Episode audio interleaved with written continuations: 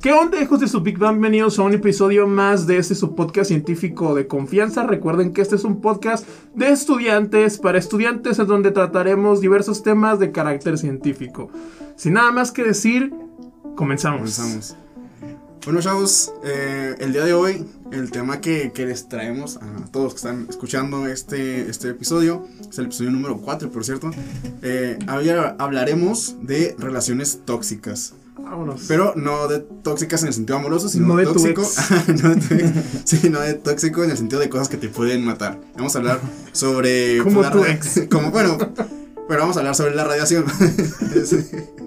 Y es que este tema sobre la radioactividad y cosas atómicas son como que los que más generan morbo, interés o curiosidad en las personas.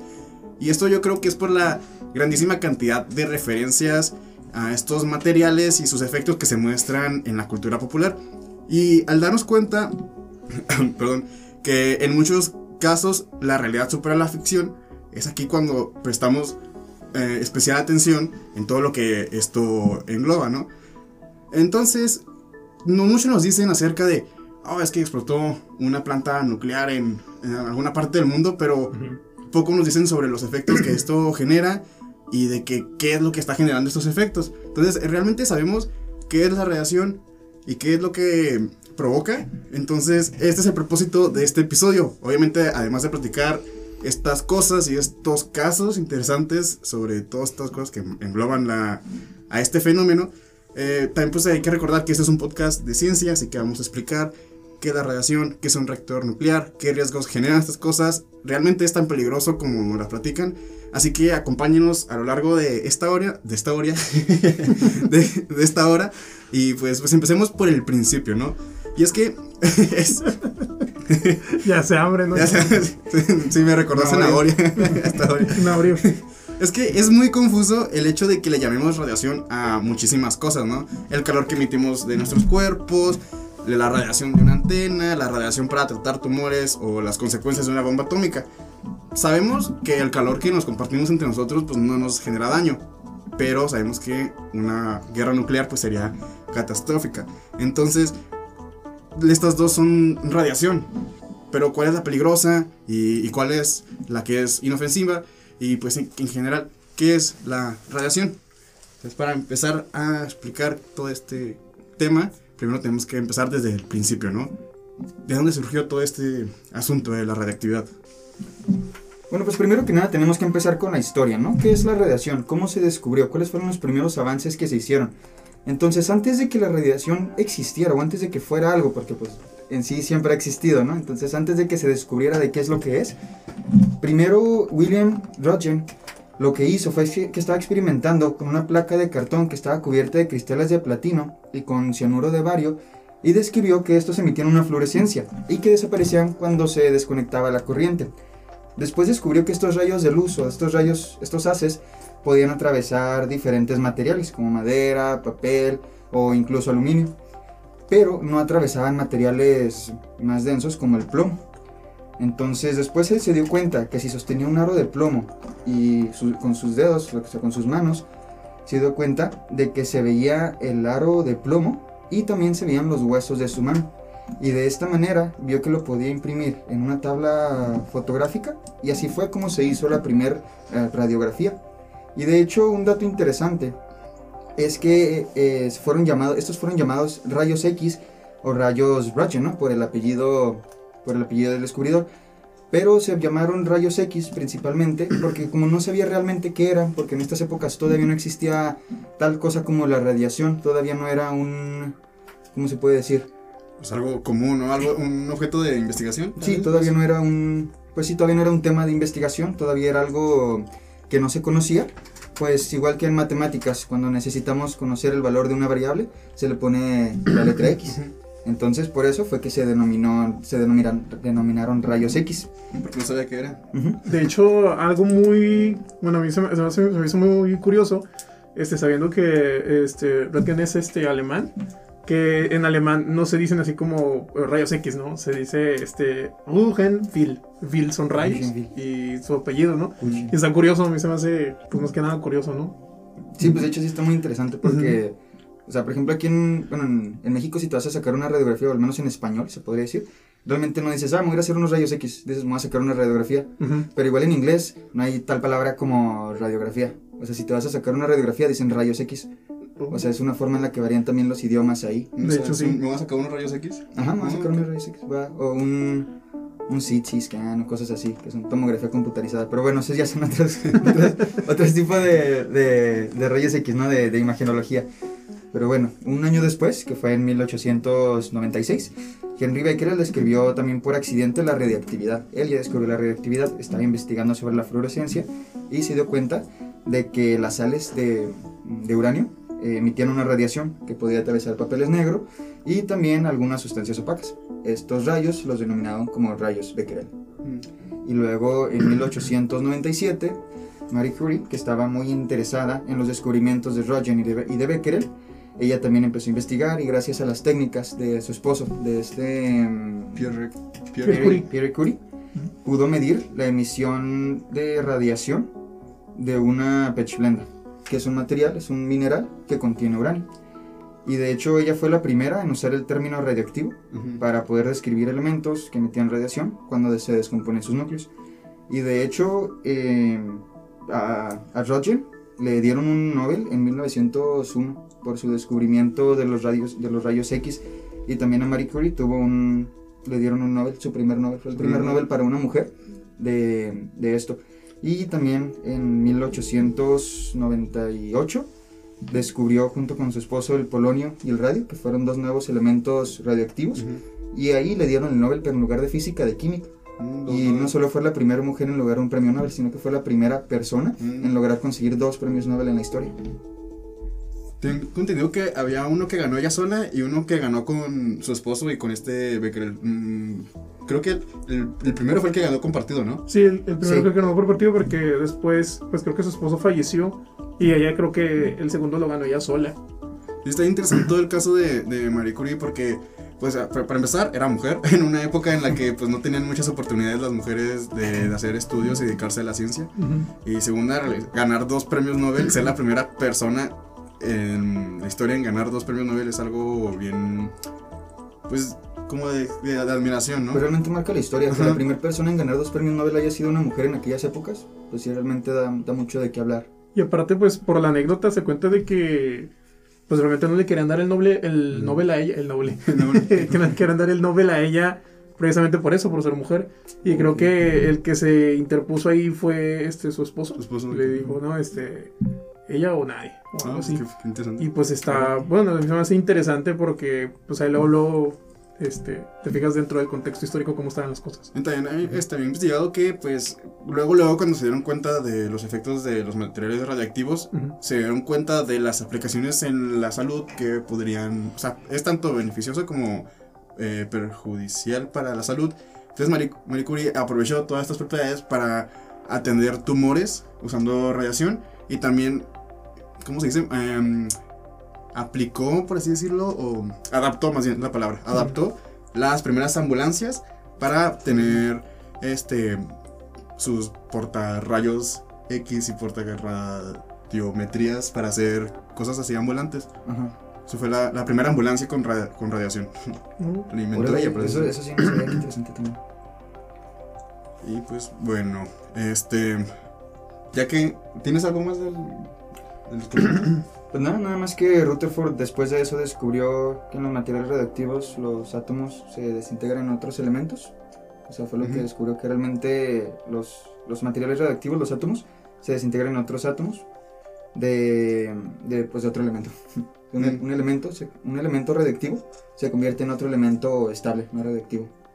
Buscan la estabilidad, ¿no? O sea, este este Rutherford fue el que lo descubrió, ¿no? Creo que. Pero también creo que Marie Curie fue la que realizó la teoría de todo este. este sobre la teoría de la relatividad que dice que pues los, los átomos son, son inestables. Pero, ¿qué tal si hablamos ya? O sea, estamos hablando de radiación, pero sí no hemos dicho qué es la radiación. Pues fíjate que qué bueno que lo preguntas porque precisamente era lo que estuve investigando yo porque realmente, eh, o sea, eh, la, a la radiación pues generalmente cómo la tenemos. Usted- ¿Ustedes cómo ven la, ah, cuando alguien te dice, ah, este, radiación? O sea, ¿tú con qué lo relacionas inmediatamente? pues, con algo como peligroso. radiactivo, ¿no? Ujú. Todo eso. Ujú. Entonces, yo quiero hacer mucho hincapié en que no necesariamente tiene que ser eso. Bueno, es, es una de las. eh, vaya, es uno de los fenómenos en donde la radiación sale a reducir, una de las eh, diferentes tipos de radiaciones que hay. Pero este, la radiación eh, prácticamente la vivimos durante nuestro día a día.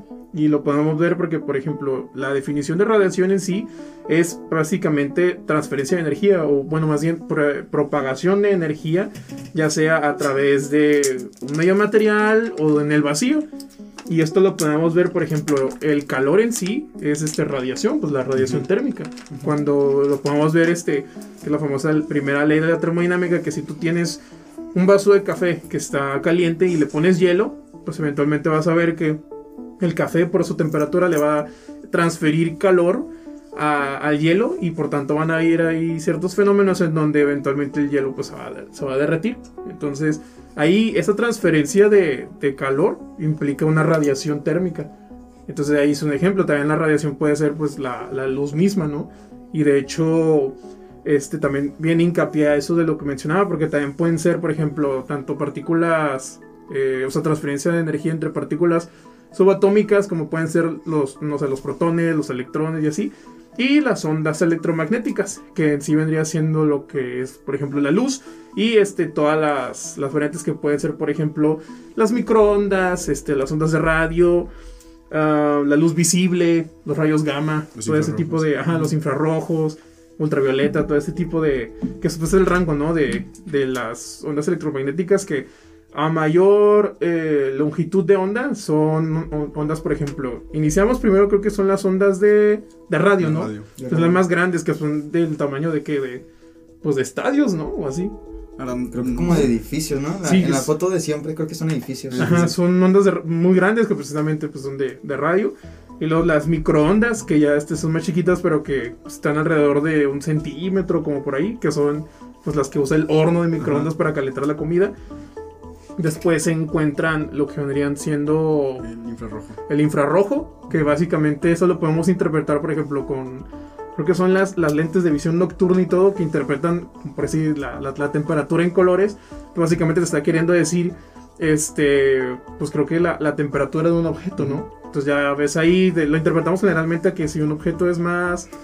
Es más rojo, es, es más frío, ¿no? Y si es más azul, es más caliente, ¿no? O es al revés. Mm, es al revés, las imágenes es al revés, pero Ah, en la vida real, pues, es, das bien como dices. Ujú, sí, pues, azul es más como con las No, estrellas. azul es más caliente. Ajá. Las estrellas más frías son las, las, las estrellas rojas y así, y las más calientes son las, las azules. Y luego llegamos a lo que vendría siendo la luz visible, que es prácticamente la que nosotros podemos percibir con nuestros ojos, que son básicamente pues todos los colores, ¿no? Del rojo hasta el violeta. Y de hecho ahí viene el, el nombre de, infrarrojos. Infra es por debajo del color rojo, que son todas las longitudes de onda este, por debajo de los 700 nanómetros, si, si mal no estoy.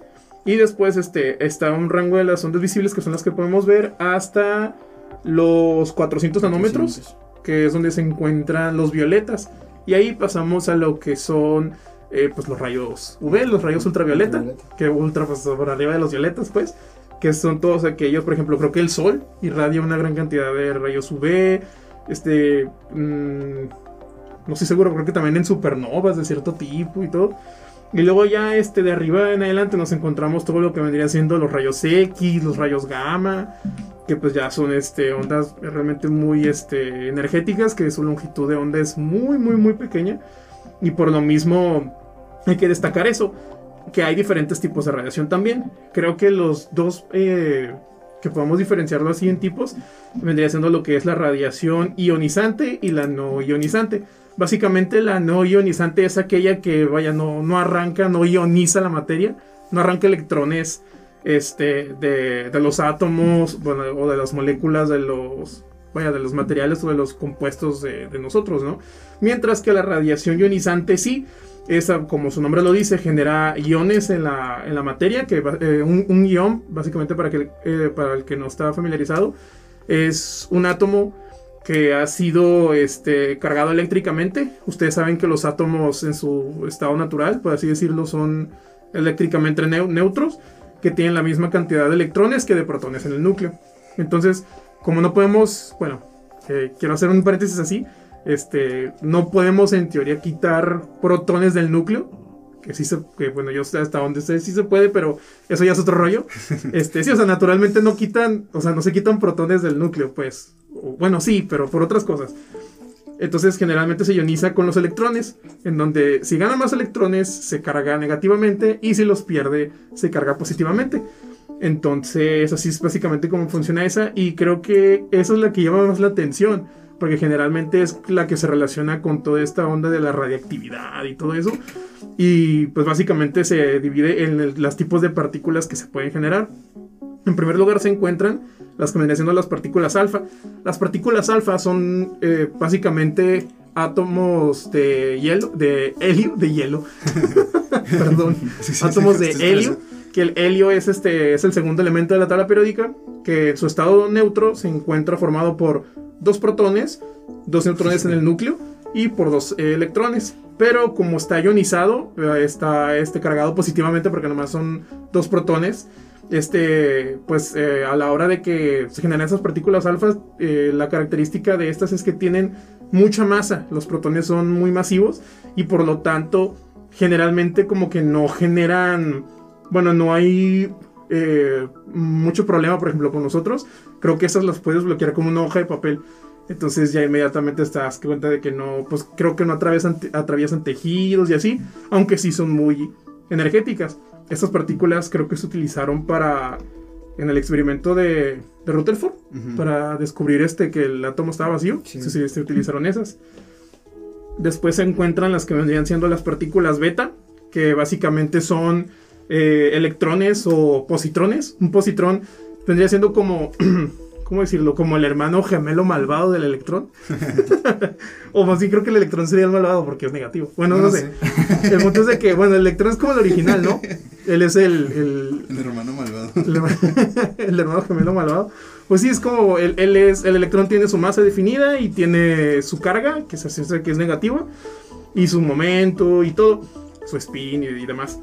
Pero este resulta que se descubrió la antimateria, que son como versiones, eh, vuelvo a decirlo, versiones malvadas de, de todas nuestras, de todas las partículas. Entonces el positrón vendría siendo como que su opuesto, vaya, es exactamente, tiene exactamente la misma base y todo que el electrón, pero en lo que sí diferencia es en la carga, puesto que el electrón tiene carga eléctrica, negativa, el positrón tiene carga eléctrica positiva. Entonces básicamente es eso, ¿no? Se generan pares así de partícula-antipartícula. Y pues eh, al momento de que tienen este todavía menos, todavía menos masa que las partículas alfa, pues pueden atravesar más cosas. Aunque siento que, bueno, pienso más bien que esas creo que se pueden eh, eliminar con, bueno, no eliminar, sino bloquear con láminas de ciertos metales y así. Así que pues igual, pues ya está ahí, ¿no? El detalle. Y creo que las partículas de beta se utilizaron precisamente creo que para descubrir el neutrino. Mm. Algo así estuve viendo, entonces ahí también hay tela de donde cortar. Y ya por último tenemos lo que vendría siendo los rayos gamma. De hecho, ahí, disculpa que te interrumpe, Ah, pero bien. este, hay dos tipos de partículas beta.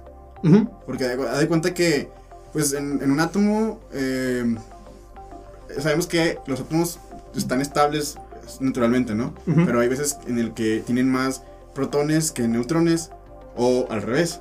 Ah, tienen sí. más neutrones que protones. Ah, pero eso es otro rollo. Pero bueno. es otro, rollo. Sí.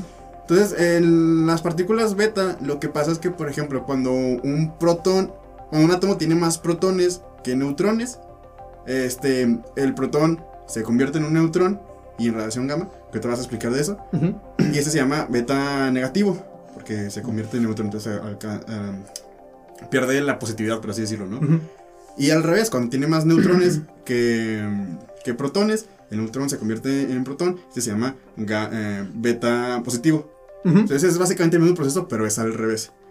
Entonces, pues nada más era ese paréntesis que quería hacer. Sí, no, y de hecho sí tienes este, mucha razón, porque ahí, ahí mencionas algo muy importante en el que yo hice mucho hincapié, que bueno, hice hincapié ahorita que expliqué lo de los átomos, pero que sí, que hay eh, diferentes como, eh, como versiones alternas, como si fueran de un multiverso, vaya, por así decirlo, como si tú tienes, por ejemplo, al Spider-Man de... El Spider-Man negro.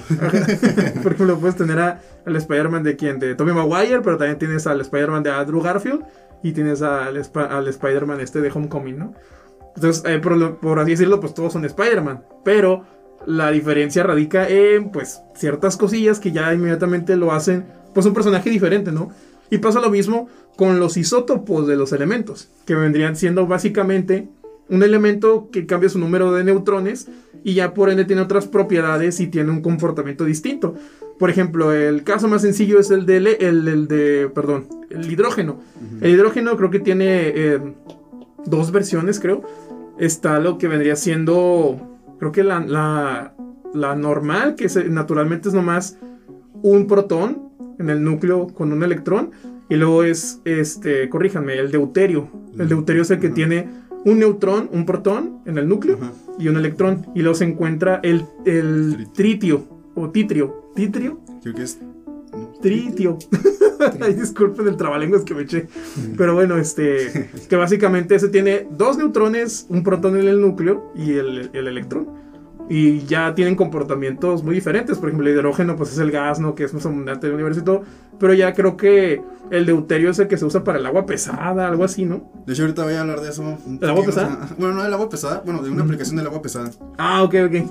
Pero sí, no estoy tiene- mal, sí, sí, Sí, deuterio, sí, ¿no? estás, muy bien de hecho. bueno, ahí, como, yo investigando la noche y oh, sí, experto en partículas. Ah, está bien, está bien. Pero bueno, este, ya este me quedé aquí pendiente. Pues ya pa- para terminar aquí con la radiación ionizante, pues tenemos lo que vendría siendo los rayos gamma. Básicamente, pues estas son radiaciones electromagnéticas, es eh, fotones, pues luz, en donde básicamente igual que los rayos X, simplemente pues se diferencian a que, por ejemplo, los rayos gamma se producen en el núcleo este, atómico, mientras que los rayos X proceden de capas eh, pues externas del, del átomo, ¿no? Ya podría ser sus orbitales o algo así por el estilo, los orbitales eléctricos. Y este, debido a, a que son muy eh, partículas muy, muy energéticas, este, eh, para que tú las puedas detener es necesario que tengas este, una pared de hormigón así muy grueso o de plomo para que pues ahí puedas este, detenerlo. Y pues creo que hasta ahí llegamos con la radiación ionizante. Entonces, en definitiva, ya sabemos cuáles son los tipos de, de radiación que hay. ¿Sabes cuál es la radiación peligrosa? Yo digo que la ionizante, Tú dices. Yo creo. Exactamente es la, la radiación ionizante, es la que tiene tanta energía que puede quitarte electrones de todos los átomos en tu cuerpo, daños en el ADN, tumores, muerte en la, en la célula y las otras eh, tipos de radiaciones como las, los microondas, los infrarrojos, pues no te hacen nada básicamente. ¿no?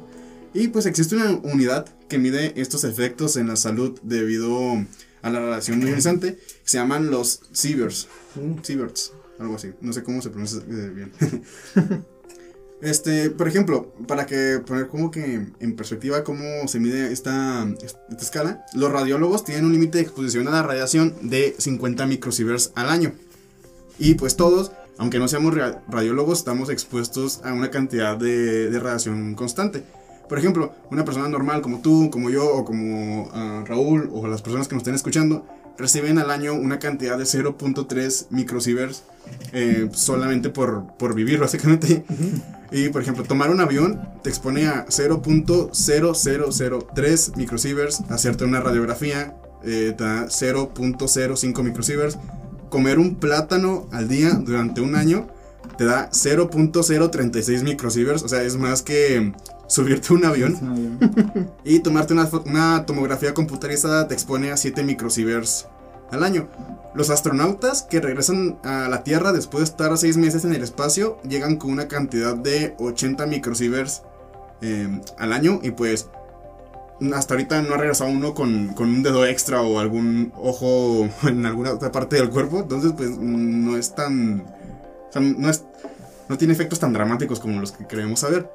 Pero mm, tal vez no crean quiénes son. Déjalo bajo aquí porque van a, a leer tremendo spoiler. no crean quiénes son las personas que están mm, más expuestas a los daños de la radiación ionizante. Es pregunta. ¿A quién se le ocurren quiénes son los que están más expuestos a esas cosas? Pues las personas que trabajan en plantas nucleares, ¿Tú crees? Yo pienso que probablemente los radiólogos, ¿no? ¿Radiólogos? radiólogos puede ser también. Pues en realidad lo que está más expuesto a la radiación ionizante son los pulmones de los fumadores. Ah, los fumadores. Ajá. Los fumadores. Sí, el tabaco tiene restos de polonio 210 que pues está pues, presente en el tabaco. Oh. Y que estas son partículas alfa, y como dices tú, no son capaces de atravesar este el cuerpo. O sea, si tú tienes aquí al lado de ti una fuente de partículas alfa, no te va a hacer nada así directamente. Pero si, por ejemplo, ya le ingieres a tu cuerpo, pues ya adentro ya hace daño.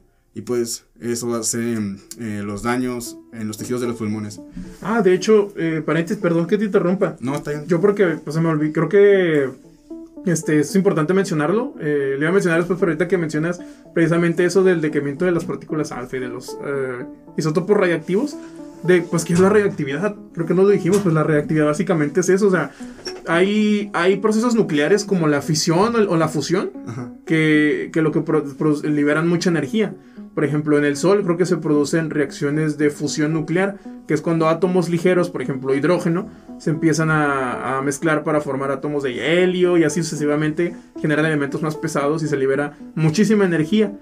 Mientras que por otro lado están los procesos de fisión nuclear, que son los que ocurren este, en los reactores nucleares y que para no espolear este, la grandes rasgos, pues básicamente es cuando un elemento muy pesado, que típicamente pues escoge por ejemplo el uranio o así, es este golpeado por, ah, ah, no sé, un neutrón y este lo fragmenta en elementos más ligeros y se produce una reacción en cadena. Y así va generando más elementos ligeros y todo, y, se libera una cantidad de energía tremenda, que precisamente así es como van este, generándose los isótopos y todo.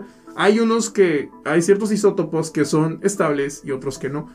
Y creo que, eh, bueno, corrígeme, ¿no? El polonio que acabas de mencionar lo es o no. El polonio 210 no es estable. No es estable, ¿no? Sí, emite partículas alfa, que son las que dices tú que están hechas de. Sí, pues son de como helio, ajá. Son núcleos de, Son de núcleos de helio, ionizado. Este. Y pues bueno, pues después de todo este contexto, ya, de todo el contexto que hemos dicho, sabemos si hay alguna forma de aprovechar toda esta energía que generan estas eh, interacciones en los núcleos de, de los átomos o aprovechar estos efectos. Pues la verdad, pues sí, es- ah, usamos para, para producir energía eléctrica, es una de las principales mm, aplicaciones, los principales usos que, que le damos. Pero bueno, en definitiva sabemos que la radiación nuclear y el uso de esta para la generación de energía, pues la verdad no tiene la mejor reputación del mundo, ¿no? Pues debido a accidentes como el de la planta de Fukushima que vamos a hablar más adelante, o el del accidente de Chernobyl. Eh, y pues investigando sobre estos accidentes, uno se da cuenta que pues por una base de errores, acciones y malas decisiones que se han tomado y te das cuenta cómo el factor humano es un pa- papel determinante en esas tragedias y cómo en un reactor que está protegido con sistemas de seguridad a prueba de errores, aún así puede colapsar y crear semejantes desastres. Y te hace pensar en todas las plantas nucleares que existen en el mundo. Porque un accidente es poco probable que suceda en una sola. Si tú tomas una muestra de una, una planta nuclear, pues es poco probable que pase. Pero cuando tenemos 450 plantas alrededor de- del mundo, estas probabilidades se elevan al punto de que la pregunta es, mm, no, bueno, la pregunta no es, ¿esto puede volver a pasar? Sino que la pregunta real es, ¿cuándo y dónde va a pasar? Entonces, pues, antes de empezar a hablar sobre todos los accidentes nucleares, bueno, los casos de accidentes nucleares eh, que vamos a presentar ahorita, creo que es justo hablar sobre cómo funciona una planta nuclear. Pues bueno, una planta nuclear eh, produce energía al igual que cualquier otra planta de energía. Esto lo hace mediante agua y vapor de agua. Lo que hace es que mueve una turbina que este movimiento es generado porque calientas el agua hasta el, punto que se evapora y la presión hace que se, que se genere, ¿no? Eh, la mayor parte de la energía que producimos en el mundo es generada por eh, plantas eh, de hidrocarburos, que queman hidrocarburos como carbón, gasolina, diésel, que calientan esta agua, que pues se expanden y generan esta presión y mueven la turbina y generan electricidad. Eh, pero una parte menor de la energía que producimos es energía limpia, que se genera pues como en, en- en generadores eólicos, en plantas hidroeléctricas, eh, ¿qué otras energías limpias conocen? La, por ejemplo, la, La biomasa, solar. ¿La de qué? la de biomasa, que Biomasa. son desechos orgánicos. Oh, biomasa, sí, cierto. También la de, la, ¿cómo se dice? La eh, mareomotriz. Vale, motriz, ujú. O la geotérmica, ¿ya mencioné? No hemos, no lo mencionó. Pero la, la solar, bueno, la solar hay dos Ah, tipos, sí. ¿no? Eh, pues es una en la que con el, em, ¿cómo se llama? Espejos, ese fue el nombre. con, espejos enfocan la luz del sol hacia tanques que calientan el agua, la evaporan y generan la turbina. Mm. Y también hay paneles solar- solares que, pues a diferencia de todos, aquí no, no hay turbinas. Y en una planta nuclear también se usa vapor de agua para generar presión. Y también se utilizan turbinas. Pero aquí lo que calienta el agua no es la combustión de la quema de, al- de algún hidrocarburo, sino que es un reactor nuclear. Que este calienta porque el agua, digo, sí, este calienta el agua porque tiene un montón de material radiactivo adentro. Y que si tú tienes eh, material radioactivo como una pelotita de uranio, pues quítate de ahí, o sea, deshazte de ella, te vas a morir. Qué tonto. Pero bueno, si la tuvieras, si tuvieras una, una pelotita de, uranio, eh, esto, esto no produciría calor por sí mismo, solo tendrías un montón de radiación que te mataría al poco tiempo. Realmente necesitarías un montón de uranio para generar calor. Esto sucede porque el uranio es inestable. O sea, como ya explicamos, por ejemplo, un átomo de uranio 235 no está como que dice cómodo estando en ese estado, así que se deshace de un neutrón y estas partículas escapan del núcleo a una velocidad altísima, exactamente a, bueno, no exactamente, pero a unos 54 mil kilómetros por segundo. O sea que es un- una quinta y una sexta parte de la velocidad de la luz. O sea, es, es Uy. muy, es muy rápido. Muy rápido. Y cuando esta pelotita de uranio este, sale volando, las probabilidades de que estas partículas eh, que escapan del núcleo de un átomo choque con otro núcleo de otro átomo, pues son muy pocas, ¿no? Porque el espacio que hay entre los núcleos es muy grande en comparación de su tamaño. Mira, es como, por ejemplo, si tuvieras este isótopo del uranio, del tamaño de una cancha de fútbol, bien lo decía Alex en el episodio pasado, el, el núcleo, donde están los 92 protones y los 143 neutrones, Ujú. estaría en el centro de la cancha, ¿no? Sí. Y esto ocuparía el volumen de un grano de sal. O sea, todo lo demás, todo el resto del estadio es espacio vacío. Ujú. Y debido a este espacio tan grande entre los átomos y a causa de esta velocidad tan alta que, que llevan, pues estos atraviesan como si no hubiera prácticamente nada ahí. Y hay muy pocas probabilidades de que una le pegue a otra. Pero cuando esta pasa, esto pasa, pues el átomo se rompe. Eso se llama fisión nuclear. ¿Y qué pasa cuando se rompe? Pues de un átomo de uranio ya tenemos dos átomos de otros materiales. Regularmente son pares de bario y criptón, rubidio y cesio, xenón y estroncio. Y si hace las sumas, digamos, esto no es este, real, ¿no? Pero, por ejemplo, digamos que el átomo en sí tenía 6 protones, ¿no? El átomo de uranio, es, eh, de, uranio, de uranio. Es un decir, ¿no? No exactamente. Pero para e- ejemplificar. Entonces, cuando lo chocan y se rompe, tienes, digamos, bario y criptón. Y mides, y el bario tiene dos protones, y el criptón también tiene dos protones, ¿no? Entonces, del original tenía 6. Ujú. Entonces te quedan dos que se fueron, o sea, ¿Dónde ¿aquí dónde, dónde están? Pues se van en forma de radiación gamma y en forma de que, pues, de que se salieron volando, ¿no? De ahí. Y pues es esta la energía que utilizamos para eh, aprovechar la energía y hacerla en energía eléctrica. Y pues, eh, pues esto, la cantidad mínima, o sea, no creas que es únicamente el, ah, juntamos un chorro de, de, uran- de uranio, lo ponemos ahí y esperamos a que se, se caliente, ¿no? Bueno, para hacer esto necesitas una cantidad mínima de materia que se llama masa crítica. Entonces, eh, perdón, tú pensarías que solamente se necesitaría superar esta cantidad de masa crítica que hay dentro de un tanque y llenarlo de agua, hervirla, crear vapor, generar el movimiento y ya tenemos energía. Pero pues no es así. Porque pues, no es tan sencillo. Porque cuando todo este montón de, de materia que está ahí, pues ocurre lo que se conoce como una reacción en cadena. Entonces se va calentando cada vez más, cada vez más, indefinidamente, hasta que pues si tú tienes nada más un taquecito simple, pues esa presión, esa presión de, de- del vapor va a explotar y va a hacer que pues, se mueran todos. Entonces, pues esto eh, es básicamente lo que pasó eh, en Chernobyl, ¿no? Cuenta que lo que pasa es que se, se evapora todo el, el agua que hay ahí y este vapor hace que se incendie todo. eh, entonces manda nubes de cenizas radiactivas a la atmósfera. Entonces se sigue calentando hasta crear una cosa que se conoce como una lava radioactiva que iría derritiendo todo lo que hay a su alrededor. El contenedor en el que está, la mesita en donde la pusieron, el piso y está el concreto sobre el que está este como está cimentado, ¿no? Ujú. Y esto fue lo que pasó en Chernobyl. Y aún con todos los esfuerzos que se hace para enfriar esta lava, a día de hoy, 35 años después del accidente de Chernobyl, se sigue derritiendo el concreto. De, ¿Neta? Sí. De la, pues de la planta, de- bueno, del reactor nuclear. Y pues en un reactor nuclear esto es el principal objetivo, que, que no pase esto, ¿no? Entonces, eh, existen varios mecanismos para que un material radioactivo no se caliente indefinidamente. Lo que hacen es con el boro, pues, es un, es un material que absorbe estos neutrones para desacelerarlos. Entonces los reduce del- de un- una sexta parte de la velocidad de la luz a dos veces la velocidad del sonido. Mm. Ok. No, al revés. Esto es para que se genere más energía. Que aún así van, van, van Sí. a Sí, sí, sí. ¿eh? No, pero aquí, Pero aquí sí. me estoy confundiendo. No, mira. Lo que pasa es que hay dos formas en las que trabajan los. Bueno, hay, hay dos cosas que hacen los reactores nucleares. Ajá. Que es conseguir que este proceso de calentamiento sea más o que sea menos. Para que sea menos se usa el boro que absorbe los neutrones. Entonces mm, ya no pueden chocar, ¿no? Porque ya están absorbidos.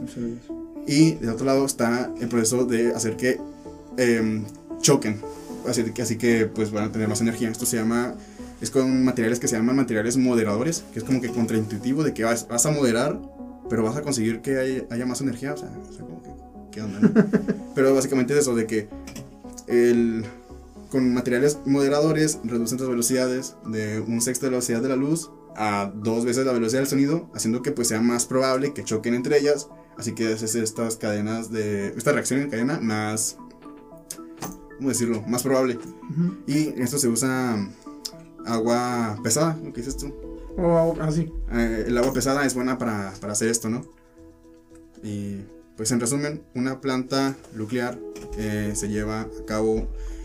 eh, lleva a cabo una tarea laboriosa de mantener controlada la reacción en cadena del material radioactivo para producir la energía eléctrica sin destruirse en el intento y sin destruirnos a todos. Y pues así funciona una planta nuclear. Ahí perdón que, que, que hablé mucho. Ya podemos hablar de estos errores que, que han habido. O sea, es como que dices, ok, es una tarea sencilla de cuida que no se te caliente demasiado. Pero pues han pasado, hay un gran historial de, de casos en el que esto pasa. Sí, pues en un ambiente ideal podría ser, podría llegar hasta ser un poco fácil mientras tengas los, Que suena fácil. ajá, o sea, mientras tengas, ¿cómo decirlo? Las formas de cuidado correctas, mientras sepas cómo actuar. O sea, realmente es un proceso que no tiene por qué fallar. ¿Sí me explico? O sea, pero hay cosas que no siempre son causas humanas. Por ejemplo, lo que pasó en Fukushima, ¿no? En Japón en 2011.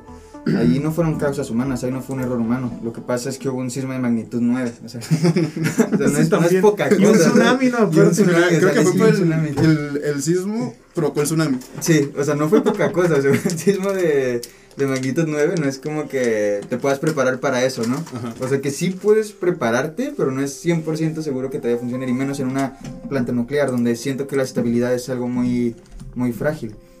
Entonces, pues eso pasó en el 11 de marzo del 2011, y pues eso provocó la liberación de importantes emisiones radiactivas en el agua.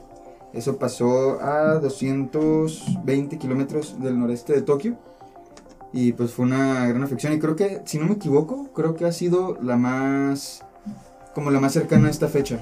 O sea, la más reciente. Creo que ha sido la más reciente. Porque han habido varias en la historia. Sí. Pero si no me equivoco, esta es la más reciente porque pasó en el 2011. Y si no. Pero si de no esa estoy mal- magnitud, ¿no? Supongo. Ajá. Ajá. Y si no estoy mal, creo que no ha habido ninguna otra catástrofe. Catástrofe nuclear así de, Catástrofe. de ese tipo más recientes. Pues por ejemplo, fíjate que es interesante lo que mencionan ahí porque pues es como yo he visto eh, que últimamente se ha agarrado una corriente así de, de ir en contra de la energía nuclear, ¿no? O sea, antinuclear, no sé cómo se le diga.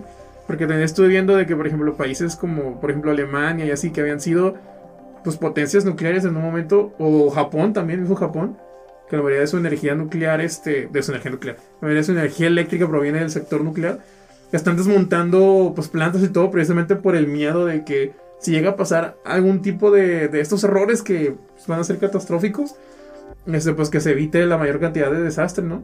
Pero no sé, a mí la verdad me, me hace ruido eso porque, pues al final de cuentas, pues es- hay muchísimas ventajas de la energía nuclear. O sea, a pesar de que no pueda ser la más limpia, bueno, comparada con una energía eh, pues, verde como el sol o eh, la eólica y así, siento que es de suma, debería de ser de suma importancia ahorita que estamos haciendo esa transición de, de ya no hacer, de- por ejemplo, creo que para 2050 eh, va- muchos países se están comprometiendo a reducir sus emisiones a cero en 2050. Ajá. Entonces imagínense cómo le van a hacer si las energías verdes en sí no pueden eh, eh, suplir esa necesidad de... Esa necesidad que cubren las energías... Abastecimiento. Ajá, o sea, las energías como el carbón y así.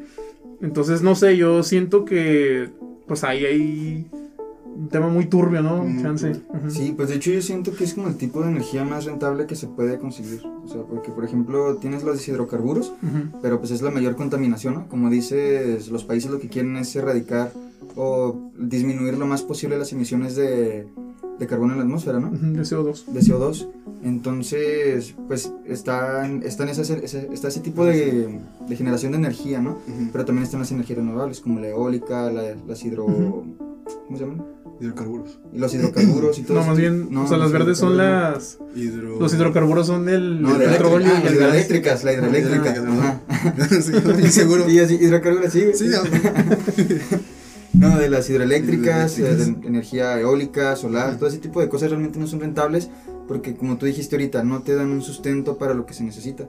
Y la energía nuclear sí la da. Sí, Nada más que la gente le tiene miedo. ya está muy asustada. Porque realmente, pues sí tienen sus razones para Sí. estar asustadas. No es como que ha pasado co- poca cosa. Y ahorita les voy a explicar unas cosas que. Uno de los motivos por los cuales hay que estar asustados de la energía nuclear. Ok. Pues como con cualquier otra, o sea, por ejemplo, hace poquito el accidente que pasó en el Golfo de México con la... Eh, esa, ¿Cómo Con se la dice? central petrolera, ¿no? Ajá, la planta petrolera que estaba ahí, o sea, estaba ardiendo y luego, pues, el- o sea, parecía de película. Sí, parecía Y han película. habido muchos accidentes, no solo con la explosión, por ejemplo, de plantas petroleras, sino con el derrames de marea negra en el, en el, en el mar y así, que matan a, a un, a un chorro de, de fauna marina y todo. Entonces, bueno, yo nada más poniendo ahí, para, para- yo para que no se haga debate, nomás es el comentario. Oye, Alex, hay un. Disculpa que te interrumpa, pero. ¿no tienes de casualidad tu cargador ahí contigo en tu mochilita? Ah, sí. ¿Me lo prestas, por favor, para que esto siga grabando? no, pues no pasa nada. ¿Se corta o ahí se deja? Déjalo, Se deja, no sí. te creas. no. No, pues son parte. Como quieran. son- es parte del episodio, es parte de la convivencia. Sí, que sepan que pasa y es perfecto todo. Pero bueno, este. Uy. Ahí está, que ya me queda 10%. Entonces, no sé, siento que ya mucho, pero igual me gustaría muchísimo hablar sobre este tipo de cosas. Entonces, le- les, les repito que hay que recordar las preguntas respecto a los accidentes nucleares. De. eh, Va a salir los chicos en todo el episodio. de si se puede. No es, o sea, que la pregunta no es si se puede o no se puede este, volver a ocurrir algún accidente nuclear, sino que la pregunta es cuándo y dónde. Y en el caso de nuestro país es más preocupante porque pues sabemos cómo es, ¿sabes? Y el historial de negligencia y corrupción que tenemos, pues, pues sabemos que no es el mejor. Así que pues vamos a hablar de Laguna Verde. ¿Saben qué es Laguna Verde? Sí, pues. Bueno, yo tengo una idea, pero. A ver, no, dinos. Pues yo. Nomás así le da Sí, pues a mí me. Yo he visto que pues es una planta. Es la única planta nuclear que tiene México, ¿no? Ujú. Ujú. ¿Tú has escuchado de Laguna Verde? Yo la verdad sabía que México tenía una, nada más una planta nuclear, pero no sabía cómo se llamaba. Bueno, la planta nuclear de Laguna Verde es una planta localizada en la costa de Veracruz. Esta fue planeada en los años 60, pero su construcción comenzó en los 70. Pero debido a múltiples demoras y recortes de presupuesto, el primer reactor fue concluido a finales de los 80. Suena México. 20 años. 20 años casi. Además de que hubo varios movimientos, o sea, aparte de los, de los recortes presupuestales, hubo varios movimientos en contra por parte de civiles, en especial después del accidente de Chernobyl de, de 86. Ah, pues es que era Mm, la, sí. la época. Ajá. Entonces como que pues ahí la gente estaba como pues preocupada, ¿no? Asustada. Pero el comienzo de las operaciones del primer reactor fue en 1990 y en el 95 fue eh, donde arrancó en operaciones el segundo reactor. Son este, marca General Electric eh, y son modelos de quinta generación. O sea que son modelos que salieron en el año 1969. O sea, ya están, ya están viejitos, ¿no? Viejitos. Tiene este, un sistema de seguridad redundante que en caso de que las barras de boro, como les dije, no puedan bajar por alguna razón, estas tienen eh, un sistema de emergencia en el que inyectan una sustancia de una cosa que se llama pentaborato de sodio y ahí apaga eh, el reactor. Y los turbogeneradores que convierten el vapor eh, del agua en movimiento y luego en energía se renovaron en el 2007 y en el 2012 por genera- generadores nuevos que aumentan la eficiencia, lo que hizo que en el 2015 fuera el año más eficiente de esta planta. Generó 11.176 gigawatts hora. Y dicen, ¿esto qué es, no? es, no, es un número, no te. Eh, no te dice nada, pero esta energía es suficiente para abastecer, abastecer entre el 3.6% y el 5% de la demanda energética del país. Sí, pues, Es bastante, la verdad. Pues. Entonces, ¿qué onda con esta planta, chicos? ¿Cuál ha sido el trato? ¿Cuál ha sido la gestión? ¿Cómo ha sido gestionada esta única planta nuclear en nuestro país? ¿Cómo creen? Híjole, no, pues. Pues es que yo diría que como es la única, pues yo diría que bien. Dirías- Pero en México. Es que Entonces, es porque es- regular. es regular. México mágico. Bueno, México mágico. En internet hay varios artículos, desde los más recientes hasta los que llegan en la década de los 90, que pues fue cuando inició operaciones, o sea, que se critica la seguridad de la planta nuclear. Dicen que la seguridad de la planta nuclear es una preocupación. Incluso en un par de estos, como en el 1999 y en el 2002, o sea, 10 años después, 10, 12 años después de, de que inició operaciones, eh, se informó una revisión por parte de una organización mundial que se llama la Organización Mundial de Operadores Nucleares, que señalaban más de 3.000 fallas y más de 5.000 sugerencias de acciones para solucionarlas. Y en las 72 horas, 72 áreas, perdón, de observación en las que estos llegaron a auditar, 63 tenían irregularidades que comprometían la seguridad de la planta. Estaban mal. Y llevaban menos de 10 años. Bueno, llevaban 10 años en, en operación. Esto fue en el 99. Han pasado 22 años. Y la calificación otorgada por esta organización, porque se hacen regulares auditorías, pues ha ido subiendo. Pero esto pues, no es bueno, ¿no? Porque aquí califican del 1 al 5, donde el 1 es la excelencia y el 5 es, por favor, cierra. y en el 2004 se otorgó una calificación de 3. Y en el 2006 se, les- se le otorgó una calificación de 2. O sea, pareciera, pareciera que iban mejorando, ¿no? Ajá. Pero no necesariamente, porque miren, esta organización eh, está operado, porque es un organismo privado operado por personas que están en el negocio de la energía nuclear. Ah, Las mismas personas que evalúan tu planta son las mismas que te venden el material y las refacciones. Entonces no les conviene que cierren plantas nucleares. Además, este organismo no hace públicos sus artículos por temas de propiedad intelectual, ¿no? Y en una filtración, porque los hackearon o algo así en el 98, se reportaron un montón de incidentes como barras de control que no bajaron, o flujos de electrones por encima de lo permitido, o fallos en el sistema de prevención de fallos, fallos en el tablero de operación que impidió que se hicieran paros de emergencia, fallos debido a suciedad en contactos de alguna válvula que sirve para algo que la neta no sé, pero que es algo importante. Pero este fallo en la suciedad fue porque mm, no se realizaban los protocolos de mantenimiento preventivo. Y varios eventos de pérdidas de refrigerante y muchas cosas más. También una vez, mientras se mm, tenía en funcionamiento el 100% del reactor, se estaba investigando una entrada de aire y se detectó también una fuga de refrigerante. Eh, esta fuga fue ocasionada por una válvula que fue removida y cuando la pusieron a meter no le pusieron el empaque. Ay, ok. Entonces mientras revisaban un desperfecto que fue la fuga de, aire, se encontraron con uno más importante que fue el no pusieron un empaque. y por último, también otro caso fue que un detector de gases fuera de la planta, eh, que cuando fue reemplazado no fue calibrado este, correctamente y colapsó. Y esto fue en lapso de un año. en el 98. De hecho creo que fue menos, ¿no? Y pues en, en ese año, en el 98, se hicieron 7 scrams. ¿Qué es un scram? Es un paro eh, automáticos del rector. De que ya, paros, ya estuvo, ¿no? Pero ¿qué tanto son 7 scrams? Bueno, el promedio mundial es de 0.6 al año. O sea, o sea, si te pasas de eso, ¿qué quiere decir de 0.6? Eh, Es peligroso que haya scrams porque implican cambios hidráulicos y térmicos en la configuración del reactor que, que afectan a los sistemas de seguridad de la planta. Entonces, 0, o sea, 0.6 es como lo máximo, ¿no? O sea, de- No, es como que el promedio, ¿sabes? De que hubo que Ah, no tuvieron nada, hubo que tuvieron uno y así, pero en promedio, en el año hubo un, un 0.6 scrams en el mundo. Y en México hubo 7 en ese año. Sí. México es el número uno. Y en los primeros 8 años de operación de Laguna Verde, ya se habían registrado 60 scrams. 60. 60. 60.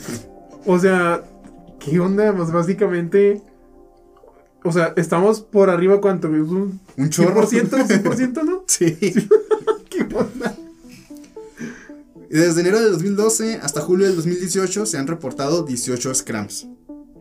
Bueno, un perdón, un 100% no, 100 veces más. 100 veces Sí, más, sí, sí. sí, yo también acá.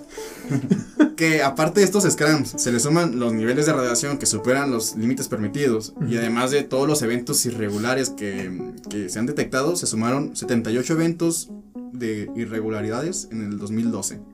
Y 76 en el 2015, que esos fueron los años con más incidentes. Hecho, un señor, un físico ex empleado de esta planta, de la CFE, Ex empleado. Ajá, sí. Llamado Bernardo Salas, desde el 96 ha tratado de exponer los problemas de seguridad de la planta. Em, Y por eso está desempleado. sí, pero está desempleado. Me dio risa que yo es desempleado porque automáticamente vas a hablar de datos este, en contra de. Y en la última evaluación de la, de la guano, que es este organismo que les digo que es el que te vendo las cosas, pero te Y evaluó te pongo también. 10. Ajá. Le otorgó un 4 a Laguna Verde. Estamos hablando que. cuatro. Sí. O sea que están muy mal. O sea, casi un por favor cierra ya. Ajá.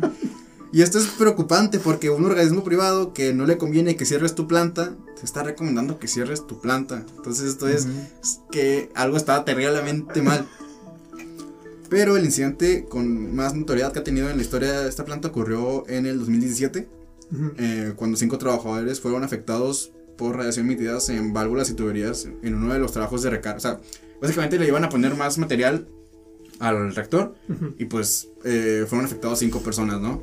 Entonces, de dos de esas cinco fueron atendidos de, de gravedad y una de las personas eh, dijo de que la planta trató de encubrir el incidente, omitiendo reportes, falseando datos, eliminando el material contaminado que debió haber analizado de forma incorrecta. O sea, no que no lo analizaron de forma incorrecta, sino que este material que debía ser analizado fue desechado de manera incorrecta, ¿no?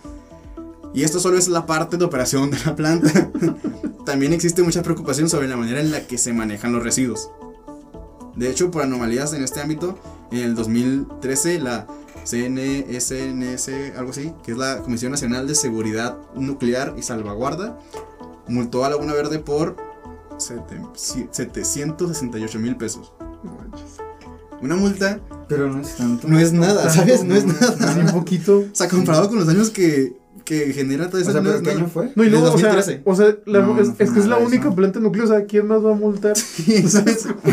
es como que no, es que a los de allá tienes que ponerte el Ajá. porque a ellos les va chida, ¿no? Es que eres que la única, ¿sabes?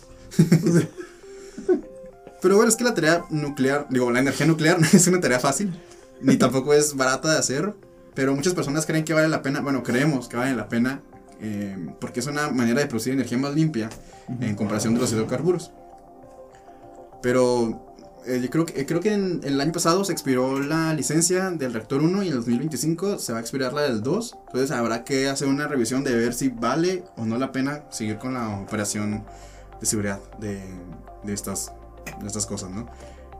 Y pues esa es el, nuestra planta, única planta nuclear. Por eso creo que eh, eh, México no... mm, pues es que dicen, ¿por qué México no tiene más plantas nucleares? ¿Por qué México no tiene eh, armas nucleares? Pues por eso y por otras cosas que vamos a ver más adelante. Entonces, este, creo que traes otro caso, ¿no, Raúl? Pues de hecho yo traigo el del cobalto 60 que pasó en Ciudad Juárez Ajá. en 1984, no sé si le suena. A ver, sí. Sí, pues se trataba de unos metales que fueron adquiridos de, de forma ilegal. Los Ajá. compararon así como a pues, el mercado negro, ¿no? De forma, pues, de forma ilegal, no sé cómo exactamente. Pero fue de una, una empresa de radioterapia de México. Ajá. Entonces lo que se hizo fue que terminaron abandonados, o sea, como que quebró la compañía, quebraron, y luego agarraron esos, los equipos, los, am, ¿cómo se dice? los fundieron, los fundieron con otros metales y crearon casi 6.000 toneladas de metales contaminados, de varilla contaminada. Ujú. Y de hecho se cree que al menos unas 4.000 personas fueron afectadas por esto. Y de hecho no solamente se quedó en Juárez, también afectó otros 15 estados, bueno, otros 14 estados de México, fueron 15 en total, y también algunas ciudades de, de Estados Unidos, que creo que ustedes, yo no sé cuáles, pero alguien las dijo ahorita, ¿no? Sí, creo que, bueno, bueno no que falla, o sea, eh, bueno, es que te, te entrego el, el caso que es tuyo, este, pero sí creo que fue eh, Los Álamos y pues El Paso, supongo, la verdad, no sé si sea... El Paso y los Álamos. Ah, ok. Pero, eh, pues sí hay que decir de que, pues bueno, lo que yo dije yo del del Verde fue como que, y lo de Fukushima, pues son accidentes de una planta nuclear. Pero, por ejemplo, han, o- hayan habido otros peligros de, de radiación, ¿no? Por ejemplo, por aquí tengo el dato de que... Ay, disculpen. em, aquí está. En México, según un informe solicitado por Animal Político a la Comisión Nacional de Seguridad Nuclear y Salvaguarda, la CNSSC, no sé. Desde 1979 hasta el 2016 han habido 65 casos de fuentes radiactivas perdidas, robadas o extraviadas en el país. Varios de estos casos, las fuentes fueron eh, perdidas en fuentes de agua, así que no fue posible recuperarlas. O sea, se cayeron al mar, a algún, algún lago o algún pozo de, de agua y ya no se pudo recuperar. Y en 22 de estos 65 casos que han habido, las fuentes no se han recuperado. O sea, Un tercio. Están perdidas, nadie sabe qué onda. Y pues eso es lo que pasó exactamente en el caso que dices tú de, del 460 en Ciudad Juárez. El- dices tú, se, con- se consiguió un aparato de radiografía de manera ilegal, traído de Estados Unidos, eh, que pues es bastante, eh, que estaba hecho de, de- de cobalto 60. Y pues, eh, creo que tú estás leyendo un poco sobre, sobre eso, no sé si quieres decirnos algo. Pues no, o sea, yo porque estaba checando, estaba verificando yo mis fuentes porque había visto que supuestamente, o sea, todo el merequetengue este del, del hospital, este que, que compró la unidad esta de radioterapia y todo, o sea, lo he hecho de forma ilegal precisamente porque no quería pagar importación o algo así de Estados Unidos. O sea, Ah, y bueno, estaba verificando. Está claro que eh, lo que estoy mencionando, este, no sé si haya sido así o no. Ando eh, vaya confirmando eso. Pero pues de hacer así se me hace como que muy... No sé, es, es como gracioso, pero en un sentido muy oscuro de que, ah, híjole, o sea, por una cosita así, o sea, es como que no quieres hacer, por no seguir una reglamentación que por algo es para que a, a todos nos mantengan, pues de cierta manera, pues sanos, no vivos, este, no lo quieres hacer y a- terminas afectando de una manera tan grande a una ciudad que pues, ujú. o sea, por decisiones así se me hace muy Es que el problema no es que no solo afectó a la ciudad, sino afectó a, pues, a Ujú. todo México. Sí, pues por las varillas y todo. Eh, Hay cuenta que, como dices tú, estaba en el centro médico de especialidades Ujú. sin ningún tipo de protección, sin ningún tipo de señalamiento que dijera que eso estaba siendo material peligroso. Entonces, el jefe de ahí le dijo a un técnico de mantenimiento, oye, pues si quieres, llévatelo. Véndelo como chatarra". Ajá, véndelo como chatarra. Sí. Entonces el vato le dice a un compa suyo de que, oye, ayúdame a llevarme esto porque pesaba 100 kilos, porque estaba cubierto por tuxteno. O sea, el cobalto estaba cubierto por capas de tuxteno, que es un metal muy denso, entonces pesaba 100 kilos. Le pidió ayuda y se lo llevaron a un yonke aquí en Ciudad Juárez que se llama Yonke Fénix. Estamos hablando de que el Centro Médico de Especialidades está en el norte de la ciudad y el Yonke Fénix está en el sur de la ciudad. O sea, estaban a puntos completamente opuestos. Y en algún punto de este trayecto se les ocurrió perforar el- la fuente radioactiva. Entonces, estaban en una camioneta Datsun. Este, y atrás de la camioneta, todos estos gránulos de cobalto 60 se fueron esparciendo por ahí. Y aparte, también por todo lo tecnológico, Ay, no. dejando caer todo este tipo de material reactivo. Y luego llegaron al Yonke Phoenix y ese mismo día se la, se la compraron y ese mismo día la- le, le- le consiguieron también este recomprador, ¿no? La vendieron por 1500 pesos. Les dieron 1500 pesos. Luego estaba bien raro porque había escuchado que es- estos datos les dio que diarrea, vómito y este quemaduras, pero normal, ¿sabes? De hecho pensaban que era diabetes. ¿Pero a quiénes? A, a los, a A los trabajadores. Ah, porque yo he escuchado también que ah, cuando sucedió todo el, el desastre que se dieron cuenta inmediatamente eh, jubilaron a. Bueno, no jubilaron, pues no sé cómo se les diga, a los trabajadores del Yonke. suicidaron. No, no, o sea, porque bueno, no, no he checado bien, pero hasta donde, hasta donde se sabe, no ha habido como que repercusiones de salud en esas personas, ¿no? Por ejemplo, el, el señor. Eh, ¿Cómo se llama? ¿Vicente? Vicente. El señor Vicente, el que. El de fue la, el dueño de que- la troca. el que desmanteló y todo. Pues eh, él no falleció de Mm. nada relacionado con eso, ¿no? De hecho, es que está una historia acá de. ¿Cómo decirlo? De México mágico. Todo ese asunto. Porque ha, ha de cuenta que. Pues el señor va y deja en el Yonke, Fe- en el Yonke Fénix todas las. todo su material radioactivo, ¿no? Entonces. Entre que eh, se movía dentro del yonque, entre los depósitos de chatarra, con otros metales, que se fueron contaminando, y además de que estaba siendo trasladado por una grúa, un electroimán, que pues estaba así moviendo todo, estaba esparciendo todas las partículas radiactivas por todo el yonque, y además de que se había, este, eh, el, el cobalto tiene propiedades magnéticas, entonces se pegó al imán, entonces mientras ellos estaban de que moviendo material limpio, también estaban contaminando eh, todo este, todo este asunto, ¿no? Ujú. Entonces, todo lo que se generó ya estaba contaminado, mientras que el señor se fue en su camioneta, que vivía allá por la colonia Altavista, Ujú. ahí en el centro de la ciudad, cerca del Chamizal más o menos, y se le descompuso la camioneta y la dejó ahí como una semana. Y luego ya después dijo, ok, la voy a poner cerca de, de mi casa, ¿no? Le robaron la pila. suena, o sea, suena bien de que no, no es cierto, ¿no? Pero sí, sí pasó. Le robaron la pila y estuvo ahí 40 días. La camioneta radioactiva estuvo ahí 40 días. 40 días. Entonces ahí la había niños que jugaban, señores ahí que se ponían ahí a pistear ahí las caguamas ahí arriba de la camioneta, porque pues sí, es como que una camioneta, la bajas, te sientas y a gusto, ¿no? Ajá. Pero no sabían que tenía daños este, colaterales todo este asunto. Mientras tanto, en el yonque eh, fue vendido todo este material a una empresa que se llama Aceros de Chihuahua, Ujú. que esta a su vez la exportó a compañías de Durango, de Monterrey, de San Luis Potosí, e incluso también haya exportado a Estados Unidos.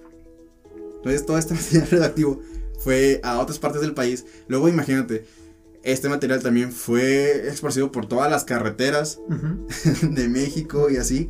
Entonces, pues se hizo un desastre. De hecho, se dice que es el mayor accidente nuclear que ha habido en la historia del continente. Porque no se sabe exactamente eh, la cantidad de daño que generó. Porque no hay registro. Y, y lo irónico de, de- de esto es que mm, pudimos no habernos dado cuenta. Porque esto se dio como de manera accidental.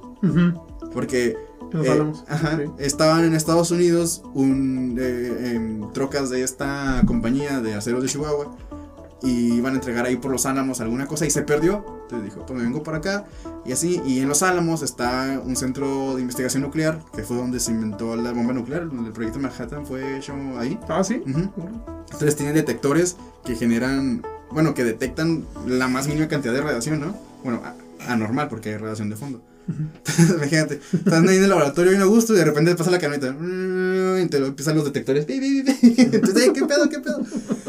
Entonces con las cámaras de seguridad detectaron la camioneta, ya tenían detectada la camioneta, las, las placas para quién era el tra- eh, trabaja, entonces la compañía le pasó que en estos moteles se queda, en estas paradas hace, este, tiene que echar gasolina y así Ujú. Tenían que encontrar la camioneta sí o sí en lo más que se pueda. Y tardaron como dos días, ¿no? Los gringos en encontrarla. Y está bien curioso porque se dice la anécdota de que el señor estaba en un hotel ahí en Estados Unidos, que salió.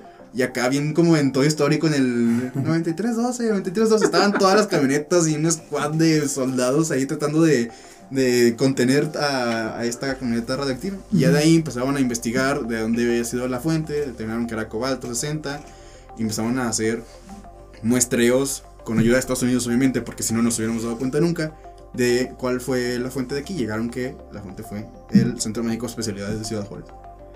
O sea, fíjate que me estás contando todo esto y que no tiene nada que ver, ¿no? Pero uno se le viene el título de la película esta, de una serie de eventos desafortunados. No he visto. No, no, no, o sea, no tiene nada que ver. Pero yo porque me vino el nombre, ¿no? De que pasa esto y esto y luego pasa esto. O sea, es como- sí, no, es que sí. suena muy, no sé, como de muy, como muy negro. Sí, güey. o sea, suena como que. si- O sea, si lo ves en una película, dices, no manches. O sea, eso Eso, que- eso no Sí, parece, existe. parece humor, simplemente. sí, Ajá, parece pero, humor. pues, Cosas que pasan Ajá. Y luego, para que sucedan muy específicas. Ajá. y luego cuenta que consiguieron todo la- el material reactivo que pudieron. Porque de incluso en algunas. De hecho, si tu casa fue construida en 1800 1984, en cualquier parte de México, probablemente ah, no hay una probabilidad de que tenga varillas de radiación. Hubo casas que sí se detectaron y que hicieron que se le. que fueron decomisa- decomisadas, por así decirlo, eh, decirlo y fueron de- eh, destruidas con la promesa de compensación económica por los daños. Pero debido a que al año siguiente ocurrió el temblor del 85, Mm. les dieron prioridad a estas víctimas y muchas personas se quedaron sin su casa por... O sea, gente que no tiene nada que ver de, un, de otro lado del país perdió su casa. Entonces Pues es recolectaron que- todo... A ver, ¿cómo? No, perdón, no, adelante, adelante. Es que no, iba a mencionar que era, era lo mismo que pasó en, Che- en Chernobyl. O sea, que por. O sea, realmente el error, el error fue. Pues sí, negligencia. Ajá. Sí. Porque, bueno, dejando de lado, por ejemplo, Fukushima o demás desastres nucleares que han sido por otras índoles, estos, si te fijas, son en sí por, pues, por corrupción, por y, este, negligencia. Y es lo que me, me llama más la atención. Porque dices, no manches, o sea, ¿cómo es posible que llegue- se lleguen, o sea, tienes que llegar a esos extremos, ¿sabes cómo? Y de hecho, voy a hablar más de cosas de negligencia, porque cuando una vez tenían ya, bueno, todo el material que pudieron conseguir, que aquí tengo el dato, de las 6.500 toneladas que dijo Raúl que fueron creadas, eh, solamente se recolectaron, ah, aquí lo tengo, 2.370. Una tercera parte de lo que se produjo. Entonces ya cont- contaron todo esto varillas, este, escombros, eh, todo esto fue, dijimos, dijeron, hey, ¿dónde vamos a poner todo esto? Eh, entonces lo pusieron en una zona ahí por, por donde está el cuartel militar, Ujú. en Ciudad Juárez, y lo que pensaban dónde iban a hacer el, el cementerio radioactivo, ¿no? Que de hecho, cuando se de- de- detectaron eso, que, que dijimos que la camioneta de este señor quedó ahí 40 días, como que, ¿qué pasó con esa camioneta? De cuenta que detectaron que esa camioneta tenía grandes niveles de radiación y la pusieron en el chamizal, cubierta con malla ciclónica, con letreros de que no se acerque, con dos personas ahí cuidándola todo el tiempo. Dos personas están todo el día expuestas a radiación. a No radiación. manches. De- no, pues, debe decir, de perdida llevaban el traje de protección. No, es que no sabían, porque esto fue antes de Chernobyl, antes no se sabía tantos eh, efectos que tenía la radiación, ¿sabes? Y entonces, eh, ya después, al final, para cerrar este caso de Cobalto 60 en Ciudad Juárez, eh, todos estos desechos radioactivos están en un cementerio radioactivo en Samalayuca. Están ahí separados, eh, enterrados y cubiertos por, por un chorro de, de concreto. Y pues ahí, ahí están. Y pues eso. Y eh, ¿Traes otro tema? Antes de- Es que te entrego yo mi último, mi último timilla. No, es que sí, yo sí me puse acá a investigar, hacer la tarea, chavos. Pues yo nada más tengo. pues ya lo único que me queda son los usos de la radiación. Usos. no, no tanto de la energía nuclear, pero más bien la radiación, usos que se les podría dar. ¿Y tú traes otro tema? Pues o? básicamente lo mismo de, por ejemplo, las aplicaciones en radioterapia y todo, pero. Ok, entonces déjenme terminar con este último caso.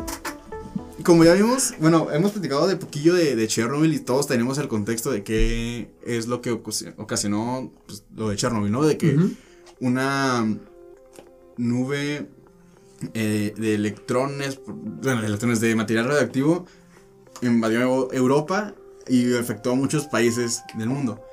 Digo, de Europa. Pero la verdad es que sus efectos fueron más grandes y tuvieron un alcance eh, mayor a lo que se cree. Llegaron a tener víctimas incluso de otro lado del mundo, como aquí en México. Suena extraño, pero eso sucedió, ¿no? Es como una historia de terror esto, porque neta, esto es como que yo dije, no, no puede ser. Es, es, digo, es una historia de, ter- de terror, pero esto da más miedo porque son reales. Sí. Y pues todos los accidentes radioactivos son aterradores, ¿no? Y este caso sale ocasionalmente en algunas conversaciones sobre estos incidentes porque em, no es muy conocida, ¿no? Esta historia se llama La leche radiactiva de Konazupu. Ah, sí. Mucha gente... ¿Se ha escuchado eso? Sí. Bien. Ahorita me vas a confirmar. No, Sí, nomás he escuchado, pero sí. Mucha gente no tiene idea de que esto sucedió y tal vez no le tocó vivirlo porque pues o, o simplemente lo olvidó porque ya pasó mucho tiempo. Pero mientras se investiga sobre estos temas, eh, te das cuenta que casos como estos no deben ser olvidados nunca, ¿saben? Entonces, a ver qué pasó. El 26 de abril del 86, uno de los reactores de la planta nuclear de Chernobyl en Ucrania explotó y duró días eh, incendiándose, enviando una nube de radiación a la atmósfera afectando a varios países de Europa. Ya lo explicaron en otros lados, mm, supongo que ya saben más o menos, ya hay un video de esto comunica que habla sobre eso. Entonces, eh, no vamos a hablar del caso de Chernobyl a fondo. Em, pero esta nube radiactiva permaneció en la atmósfera durante varios días y finalmente se disipó. Pero en Irlanda cayó en forma de lluvia.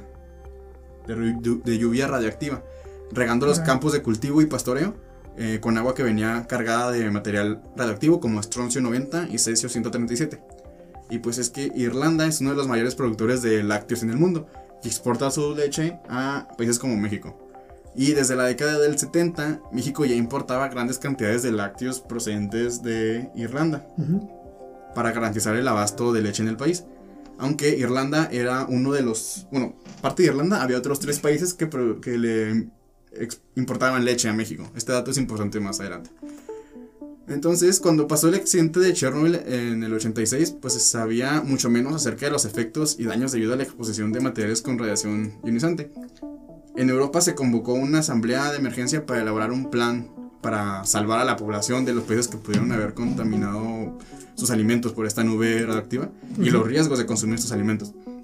Y se estableció un límite de 370 becquerelios eh, por kilogramo. Eh, es que es una, esta es una cantidad que excede mm, por mucho la exposición a la radiación ionizante que puede tener una persona en circunstancias normales. Esto porque no les conviene perder todos sus cultivos, ¿no?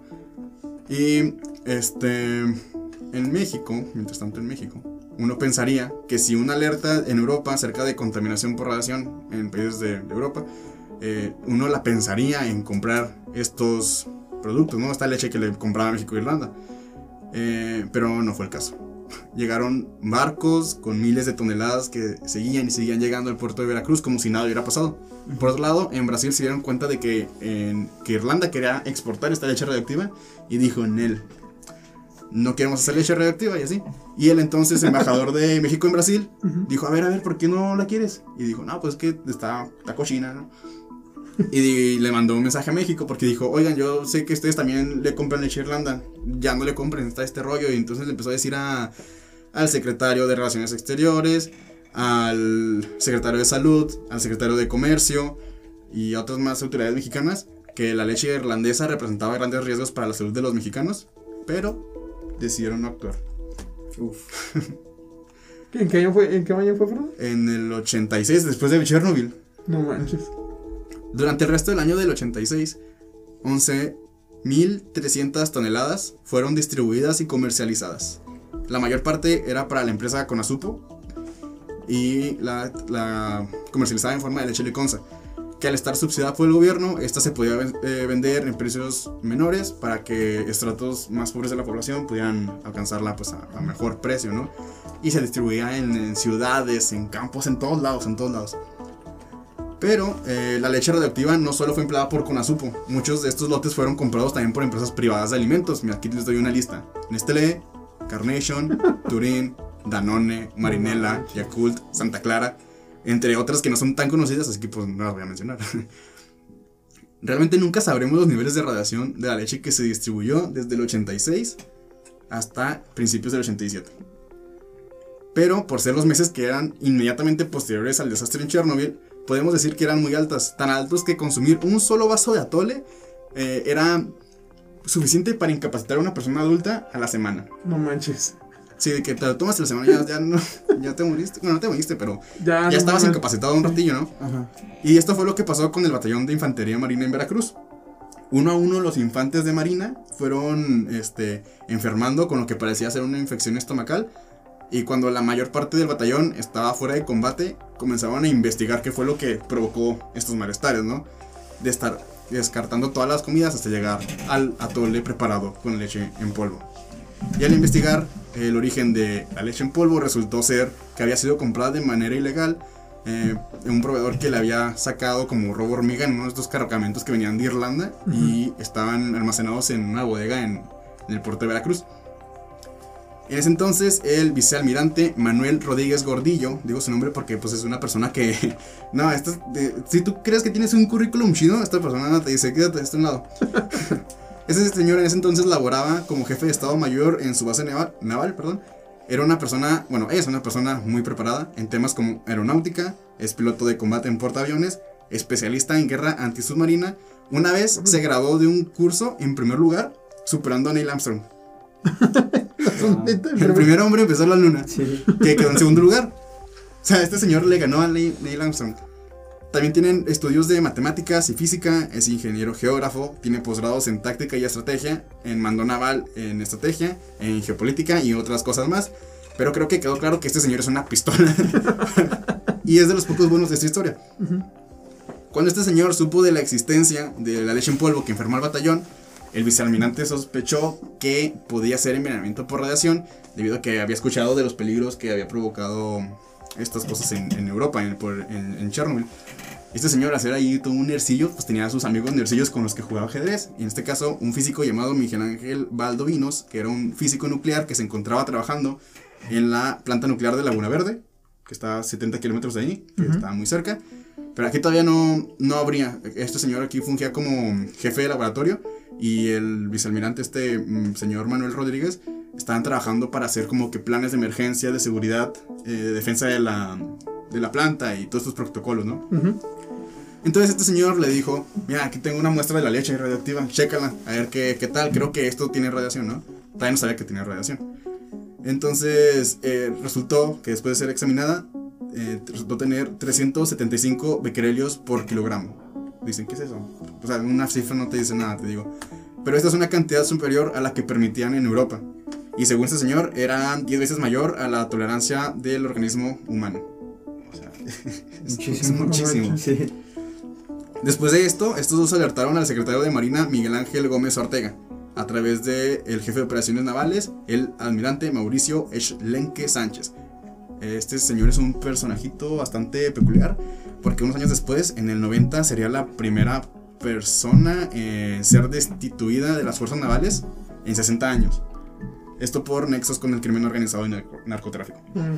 O sea, ya sabemos cómo va, la historia de, de corrupción y demás, ¿no? También le enviaron el reporte al secretario de Salud y de Comercio que ya habían sido alertados por el em, embajador de Brasil, Ujú. que estos no habían eh, este, hecho nada. Pero hacer esto les costó mucho a estas dos personas. Porque mira, em, al vicealmirante, le, o sea, a mí, el, bueno, al, al señor que hace todo Shida, al, astronau- al que le ganó el astronauta, le fabricaron cargos de rebelión y de traición a la patria. Fue sometido a un juicio frente a un tribunal militar y finalmente logró un amparo, bueno, después del juicio logró un amparo con autoridades federales, pero durante un tiempo lo trasladaron a una isla que se llama la Isla Socorro, que es, hagan de cuenta, el punto más remoto que hay en el país, o sea, lo exiliaron básicamente. Ujú. Uf, ajá. ¿Y esa isla dónde está? Eh, la verdad no sé, ¿te gustaría investigarle ahí? ¿Cómo dijiste que? Creo, la que Socorro. creo que está en el Pacífico, ¿no? Ajá, está- yo creo que está en el Pacífico. O debe ser de Re- Revillagigedo o así. sí. Mientras tanto, al físico que inspeccionó, inspeccionó todo esto, perdón, eh, lo corrieron de la planta nuclear y también, sí, lo corrieron, dijeron, ¿sabes qué canal vete? Eh, porque, pues, por este incidente y porque había ha hecho varios reportes criticando la seguridad nuclear de la planta. Así que recibió una invitación del entonces director de la CFE a discutir, discutir su reporte. Pero en realidad fue, lo despidieron y este señor asegura que cuando salió, cuatro personas lo secuestraron y lo enviaron a um, Tlaxcuaque, que es un centro de tortura en la Ciudad de México, donde fue torturado por tres días por descargas eléctricas en los genitales y sumergiendo su cabeza en agua. Por hablar de más. No manches. O sea, todo por tratar de hacer las cosas bien. Sí, es lo triste, ¿no? México, México. México no es el primero ni será el último. Ajá. Es lo que Pues, pasa eh, cuando intentas cambiar las madera, cosas. porque- Intentó mejorar México. Sí, intentó mejorar México. No fue hasta que la Conosupo recibió un informe por parte de empresas privadas que compraban esta leche en polvo que habían detectado 2.700 becquerelios de radiación. O sea, nueve veces más de lo permitido en Europa. Entonces aquí sí se movilizaron, mandaron muestras al Instituto Nacional de Investigación Nuclear, al mismo tiempo que ponían al tanto al- a la Secretaría de Salud Pero obviamente pues ya sabían todo esto, ¿no? O sea, si ya están torturando a alguien para mantener esto secreto, eso de que, ay, sí, ya le estamos diciendo a la Secretaría de Salud, pues era puro cuento, pues para que, pues para quedar con los buenos, ¿no? Para mantener su, su secreto radioactivo eh, eh, todavía secreto, ¿no? Entonces con Azupo ahorita se encontraba en una carrera contra el tiempo para resolver que esta situación no se hiciera pública. Básicamente, cuando pasó esto, lo que querían hacerle eh, fue como que, ok, ya no te vamos a vender a las empresas privadas, pero tenemos esto que tiene más radiación, esto que tiene menos radiación, así que la vamos a diluir y se la vamos a dar a todavía a los pobres. No mames. Ay, no puede ser, neta. O sea, ya nos descubrieron los clientes particulares, entonces vamos a dársela a gente que nunca se va a dar cuenta de lo que le dimos, ¿ah? los mexicanos pobres que consumen la leche de, de Conazupo. Pero hacer esto resultó que era más caro logísticamente, así que pues ahí lo dejaron, ¿no? Y para estos momentos la leche radioactiva ya había comenzado a salir, sobre todo por un grupo de activistas entonces que se llamaba el grupo de los 100, que estaban personas como eh, eh, Octavio Paz, Rufino Tamayo, también Carl Sagan estuvo ahí involucrado. Ándale. O sea, no directamente, pero ahí tuvo ahí algo que ver, algún aporte. Sí. Entonces aquí fue cuando se tomó, se tomó la decisión final de mandar, entre comillas, todo esto de regreso a Irlanda. Oficialmente esa fue la historia que contó el gobierno. Pero en realidad es que estos barcos salieron de Veracruz, llegaron a Tamaulipas y su intención era regresarlos a la Ciudad de México por tren, O sea, aferrados. aferrados. Ajá. Entonces, ¿qué pasó aquí? El tren descarriló en Monterrey. Entonces, ¿qué pasa cuando algo en México descarrila o se voltea un camión con alimentos y demás cosas? Pasa? ¿Qué, qué pasa con eso?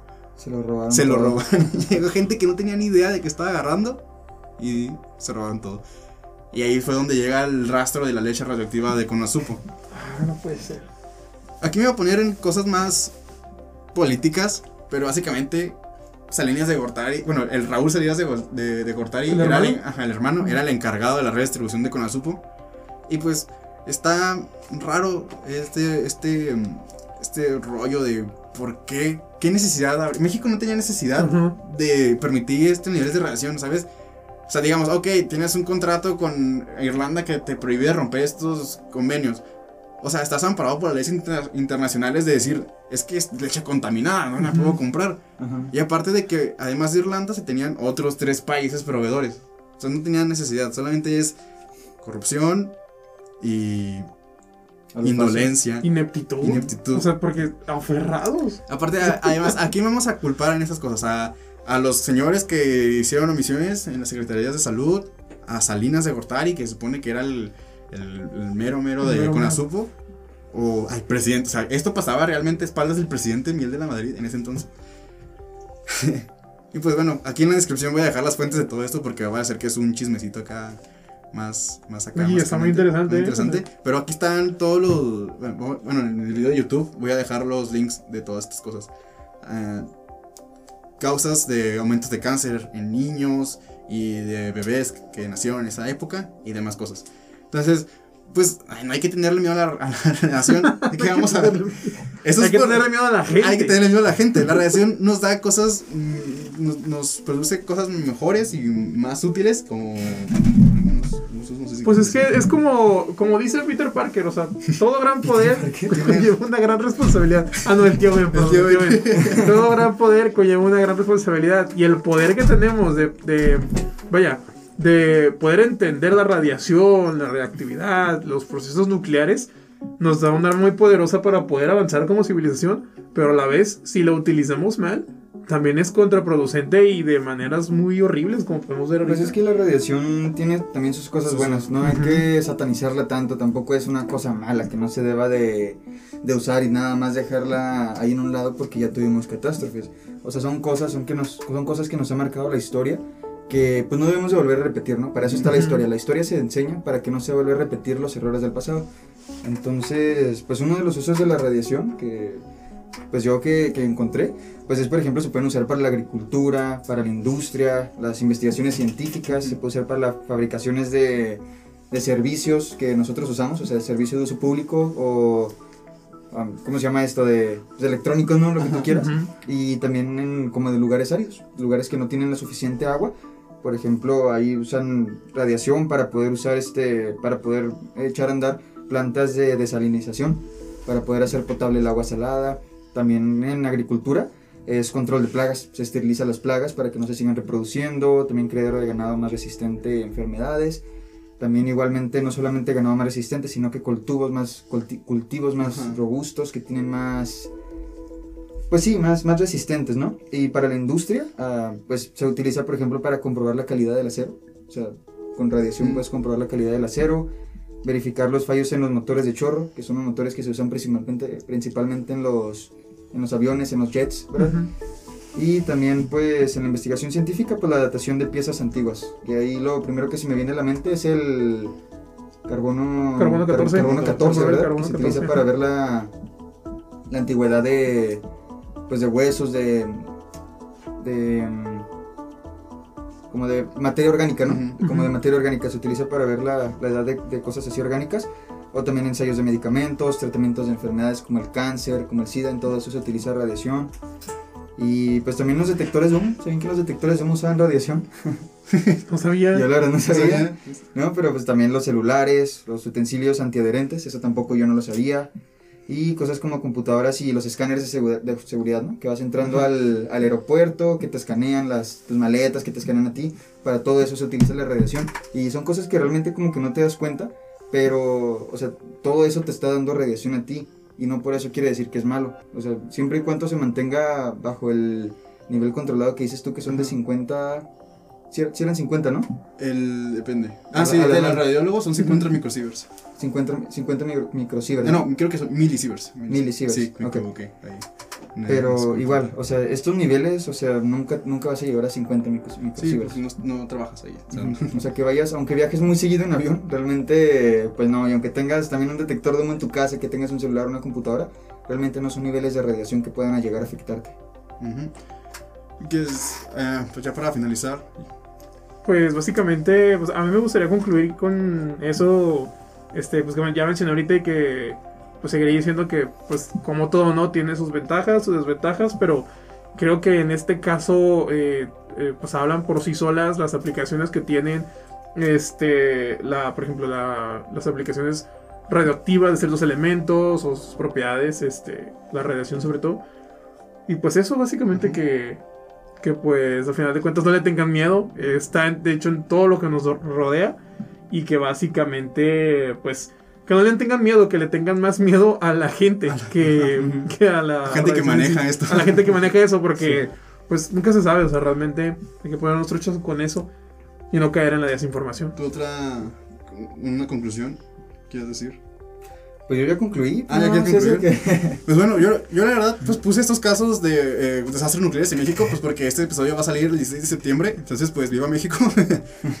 Pero sí, como dice Alex, a pesar de los, de los peligios, de los peligros que genera la radiación, eh, sabemos que podemos protegernos de ella y ya cuando estamos protegidos de ella, eh, podemos aprender a manejarla. Y pues para finalizar, me gustaría pues, concluir con una frase que dijo Marie Curie, que decía que nada en este mundo debe ser temido, solo entendido. Y ahora es el momento de comprender más para entender menos acerca de la radiación. Ok. Y pues nada, se me hizo muy bonito para concluir todo ese... este- Para este- alguien que solía agarrar elementos radioactivos Pues con la mano. Suena muy... Suena muy este, Potente. ajá. Y pues nada, eso sería todo por el episodio de este de este pod, del episodio del día de hoy, de esta semana. Y pues nada más de que nos sigan, que le piquen a suscribirse en el botón, siempre había querido decir eso. que le piquen a suscribirse al, al botón de, de YouTube. que Manita nos- arriba. manita arriba. Que lo comparten y que nos sigan. en- está disponible, ¿saben? En Amazon, en, en Apple Podcast, en Spotify, en. ¿Qué más está? En, En en YouTube, en- YouTube. Este también en a- Amazon Music. Amazon Music, sí, un- un Este. Audible. En todos lados, ahí usted nomás búsquele y nos va a encontrar. Así como también nos puede encontrar en nuestras diversas redes sociales. Eh, pues por ejemplo en, en Instagram yo estoy como Ale-Salazar. También pueden encontrar como arroba edsarjón en todos lados. Y yo pues estoy guion bajo, Raúl de Lira, o sea, mi nombre en sí, y luego otra vez guion bajo. Ah, y también se los invitamos a que sigan el contenido de el- la cuenta de TikTok que tenemos por parte de- del proyecto este de difusión. Eh, la cuenta se llama ¿cómo se llama? Ingeniería Física o Ingeniería ACJ. Física UACJ Donde suben, suben ahí este TikToks este muy, pues muy cotorrones, tan padres. Y apoyan a esas compañeras también con. Y también creo que también tiene una página de Instagram con el mismo nombre, Ingeniería Física. Este, así que pues igual también los links los podemos dejar en la descripción del video de YouTube. Pues nada más. Pues, Pues, estar con ustedes. Sin nada más que añadir. Muchas gracias por su atención y nos vemos en la próxima. Adiós.